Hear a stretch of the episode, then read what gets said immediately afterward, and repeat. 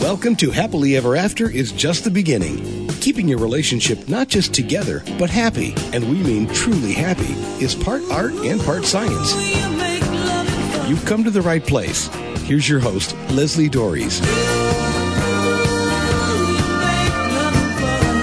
I did an internship during my training in a domestic violence sexual assault agency. And my very, very first client ever came to me after a night of being held captive by her husband. So I'm pretty familiar with abusive relationships. And I have never seen a physically abusive relationship where there has not also been emotional abuse. But quite often, emotional abuse exists with no actual physical abuse. And a big question that many individuals face is whether their relationship has crossed the line from just a bad one to an abusive one. And unfortunately, words like abuse and narcissist get thrown around a lot these days. And relationships actually suffer because of it. So to help unpack this challenging differentiation, I'm joined by Doctor Stephen Stosny. He's a fellow relationship therapist, and he's the author of Empowered Love, Use Your Brain to Be Your Best Self and Create Your Ideal Relationship. So Doctor Stosny, thank you so much for coming back on the show and talking about what is really a confusing and difficult topic. Oh, it's my pleasure. So um, in a recent piece that appeared on psychology today dot com called The True Standard for Love Relationships, you suggest that there's a false standard for love relationships. So what do you mean? Can you elaborate? Well, it, it's just what you uh, said in the intro. Uh, w- there's so much written about abuse, and you know, and I confess I was one of the early writers about it, and I've written a great deal about it myself. Uh, but it's become such a, an overused word that the standard of a relationship has become whether or not it's abusive, and that's a false standard because there's a no, no nobody gets. falls in love with fantasies of just not being abused. You fall in love with fantasies of being loved, being cared for, compassion and kindness, and of giving those things. So when you make the transition into arguing about whether the relationship is abusive, it obscures the real harm, which is loss of compassion and kindness. If the relationship has compassion and kindness, it can't be abusive. And so that uh, what you want to focus on is how to make it more compassionate and kind, not argue about the neg- what's become a negative label. In fact, you can use those words almost as slurs, and I've heard them used as slurs. You're an abuser, you know, you're a narcissist, you're a borderline. People call, they're calling each other names. That's really all right. It is. Well, and, you know, and, and, I, and, and I've had people ask me, and, um, and, or I looked at it myself, and, and it's, you know, what is the difference between a, a relationship that feels bad or that's not what you want it to be and an abusive relationship? And there are actually some terms for that, but I agree. I mean, especially now, you know, the term narcissist is thrown around like, Like if you like if you want anything for yourself, you're automatically a narcissist. It's like, no. I mean, quite frankly, I think most of us want things the way we want them, and if we can get them set up that way, we're okay. But it's being aware of our impact on other people. And so I, I think it is really easy to throw to, to put out labels. I mean, when I worked in um, in this agency, I actually worked with a family, and And the man was quite um, defensive about being called an abuser, even though he would could acknowledge that he had hit his children and hit his wife. But but once that label got stuck on it, it became really hard to reach him. And I think that may be a little bit of the problem of throwing around these labels, is that you're you kind of cut off effective, productive conversation, don't you? Oh, yeah, absolutely. The, my approach of dealing with abusive behavior, and I should say I don't personally treat domestic violence anymore. I started my career doing that, but I've found that if you can stop emotional abuse, uh, it doesn't turn into domestic violence, because it almost mm-hmm. is all, always is preceded by emotional abuse. So I, mm-hmm. I focus on that now. But when you argue about whether or not a behavior is abusive, you're losing the real point that it hurts. It doesn't matter what you call it, it hurts. So you get into this pointless argument. And in trying to reach people who are uh, abusive, you can't confront them with your superior values. You have to appeal to their own deeper values. And in their heart, no one really wants to hurt somebody they love. And that's what you do. Are you being the partner and person you most want to be? It's your values, not mine. Uh, and then I'm just going to help you be the kind of person and partner you want to be. And that's well, and, not going to be abusive. Well, and, you know, and there really is a distinction. And, and I, you know, and, and I started the same place you did, started working with this, and I no longer as well work directly uh, with domestic violence, because like you, I'm trying to keep it from getting there, because by the time it gets there, lots of different problems crop up. And, uh, and a lot of I, harm's already been done before it gets oh, to violence.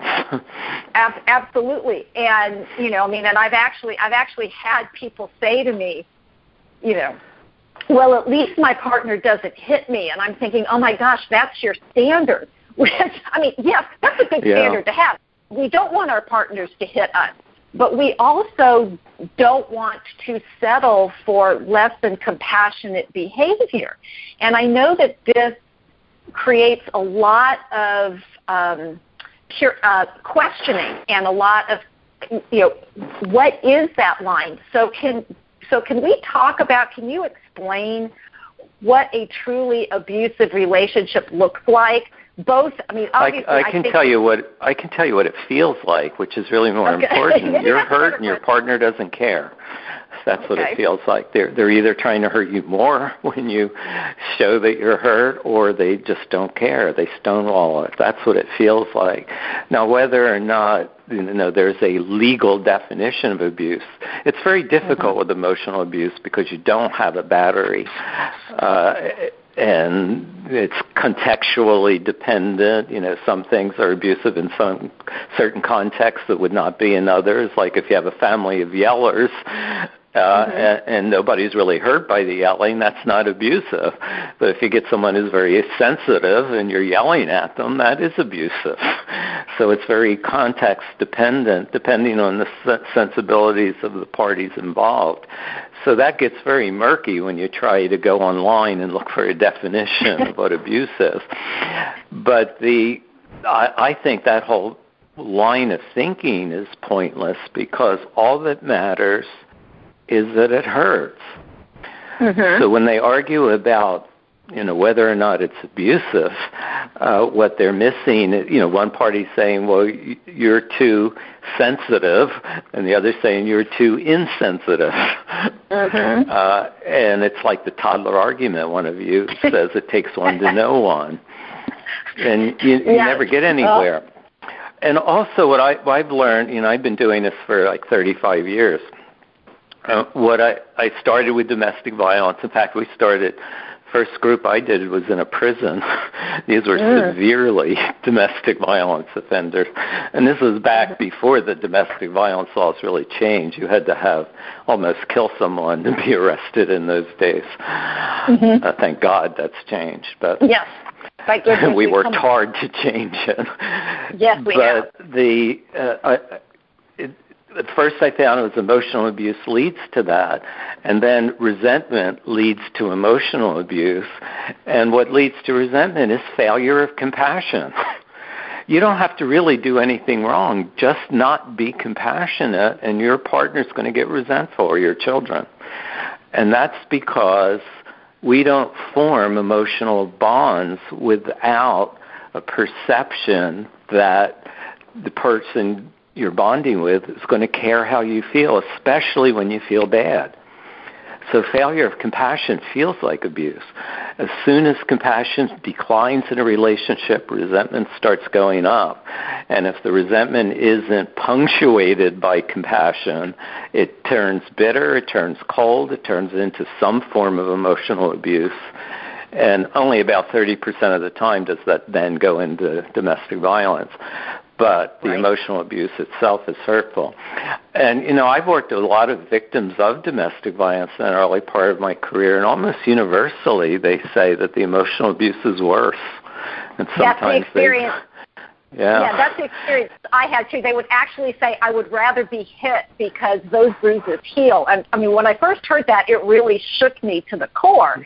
But it really talks about how impactful and damaging this lack of compassion, lack of connection in what is supposed to be a loving relationship truly, truly is.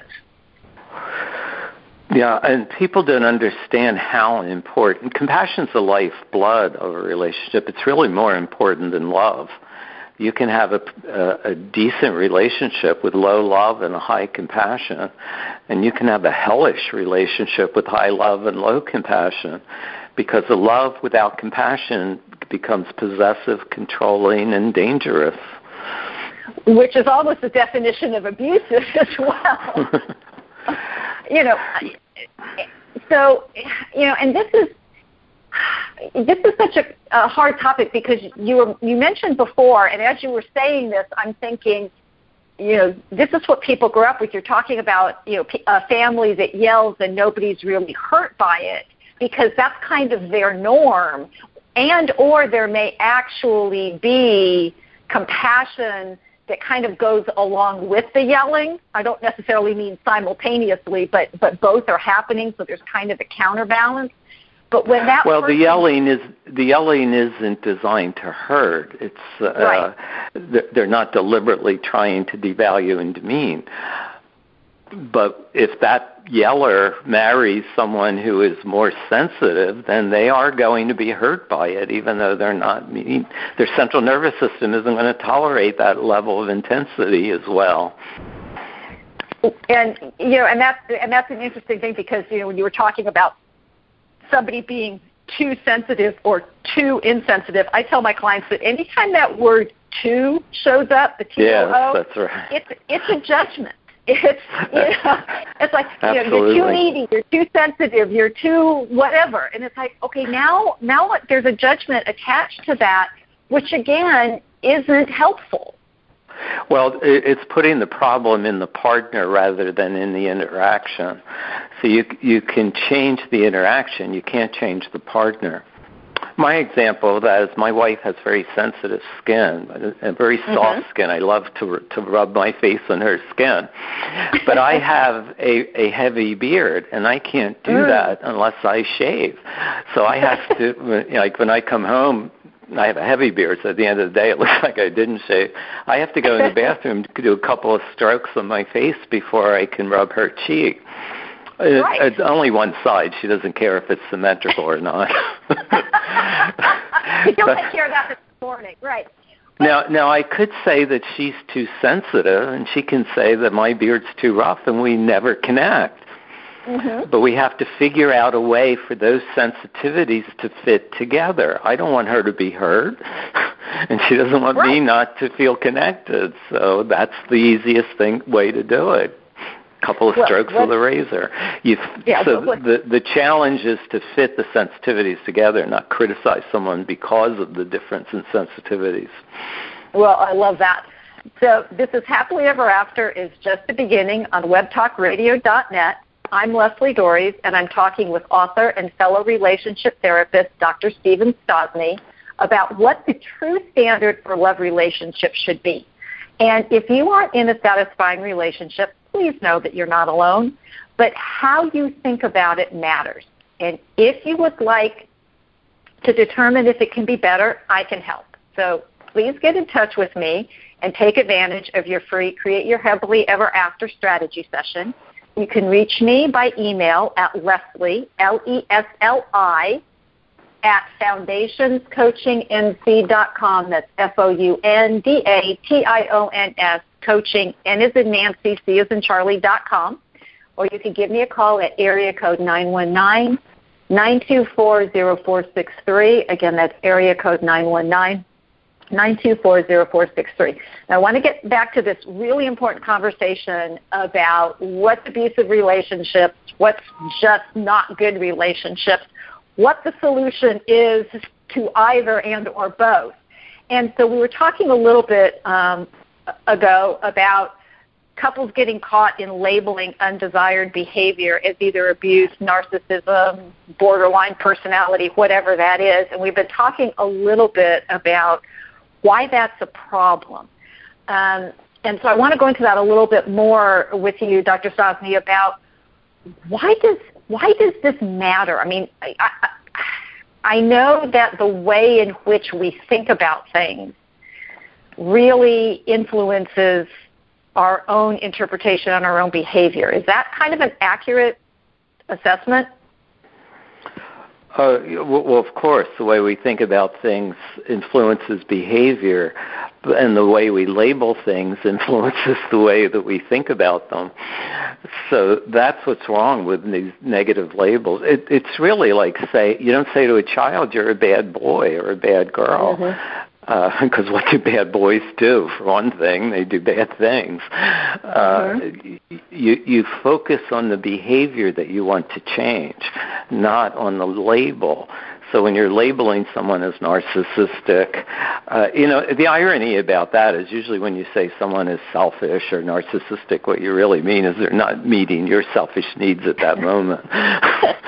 Right, and it doesn't necessarily mean that what your needs are are unreasonable or whatever. It just is kind of like, wait a minute. Yeah, th- then you're going to go into a discussion of what is narcissism. Uh, you know, a big part of narcissism is manipulation, and when you label someone that way, you're trying to manipulate them. So it becomes yeah. you, you become the very thing you're you're uh, despising when you use those labels. Uh, but the real harm is that they. They take the focus away from what is the lifeblood of the relationship, and that's comp- compassion and kindness. So you don't form an emotional bond with someone unless you believe that they care about how you feel. Uh, my example of that is think of when you were falling in love with whoever it was you fell in love with, uh, mm-hmm. and God forbid you had to call them then with bad news, like my mother passed away last night, and I know that's mm-hmm. especially meaningful to you. If your prospective partner had responded with, well, tough, call me when you get over it, I just want a few laughs here, would you right. would you, would you have fallen in love with them? No, of course not. You will only fall in love with someone who cares about how you feel. You might you might be mistaken about that, but you'll have a perception mm-hmm. that they care about how you feel, especially when you feel bad. You know, even newborns who are attachment machines, you know, your drive to form emotional bonds is never as strong in your entire life as it is the first six months of life. Uh, even they won't bond with you if you don't care about, if you don't answer their cries with with sympathy. If, when mm-hmm. they get distressed, if you don't comfort them, they won't bond with you.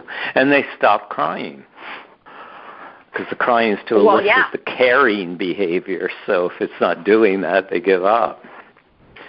So uh, that's necessary in the formation of emotional bonds. And mostly what people fight about is not money, sex, jealousy, raising kids, involves in division of labor. Those are what research the people tell researchers they, they fight about.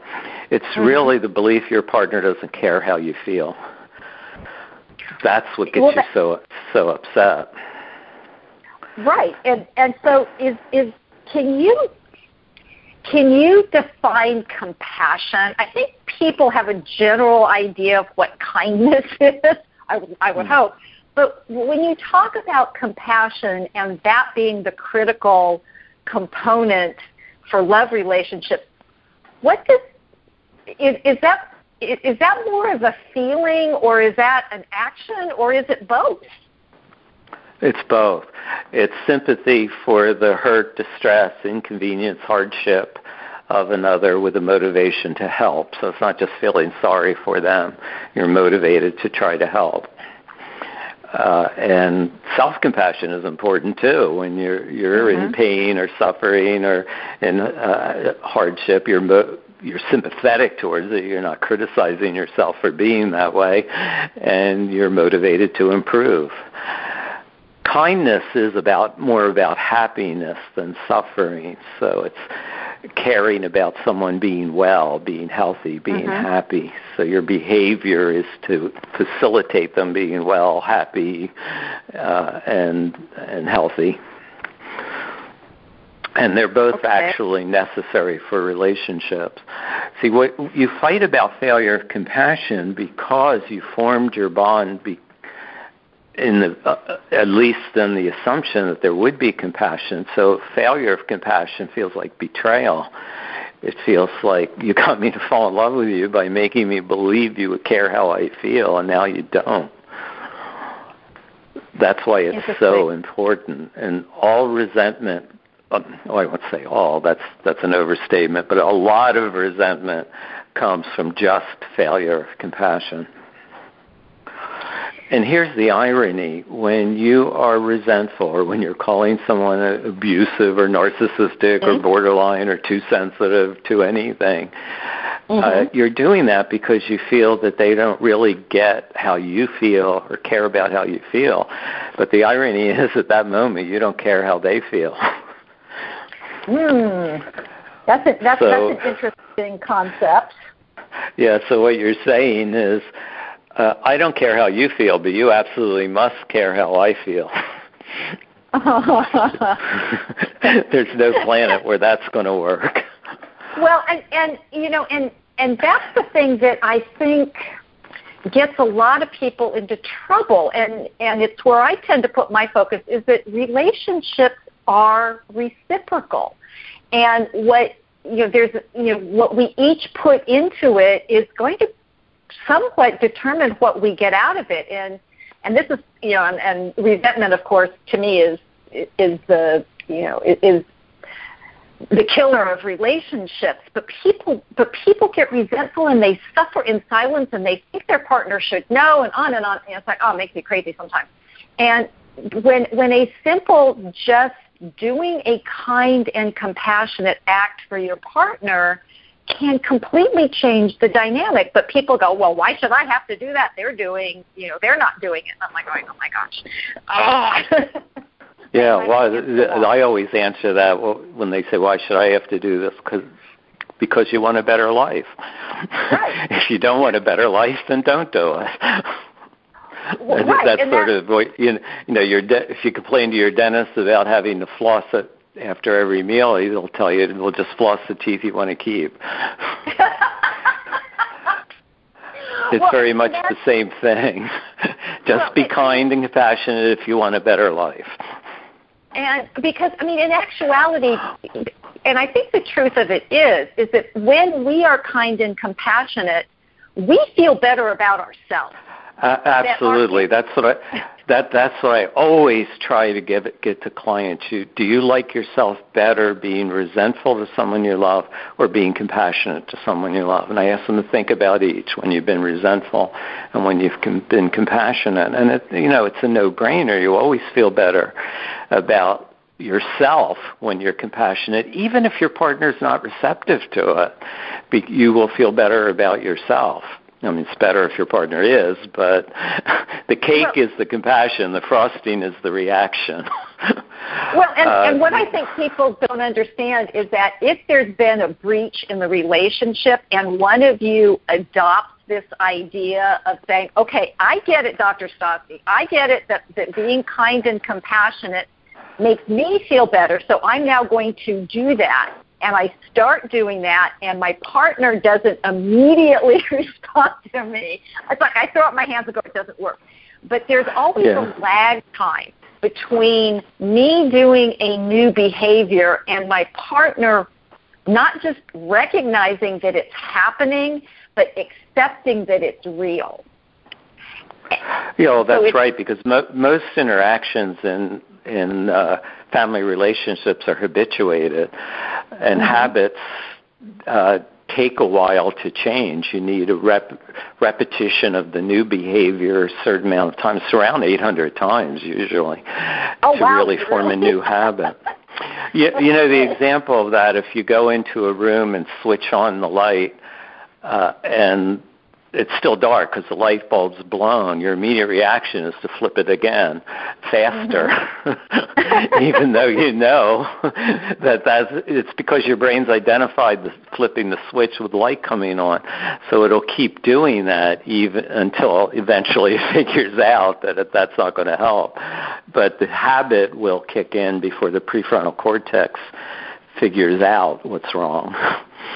And that's the well, way it is w- with new behaviors and relationships. They take a while before they have the desired effect.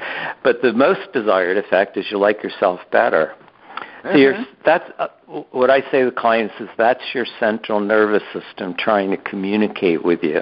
The only way it really can is to make you feel good about yourself or to make you feel bad about yourself. That's the only way it can communicate with you, and it does that very well. It's very clear. So you got to listen to it. It, it. You always choose the behavior that's going to make you feel better about yourself, not whether you're going to feel right or justified, but whether you're going to feel better about mm-hmm. yourself.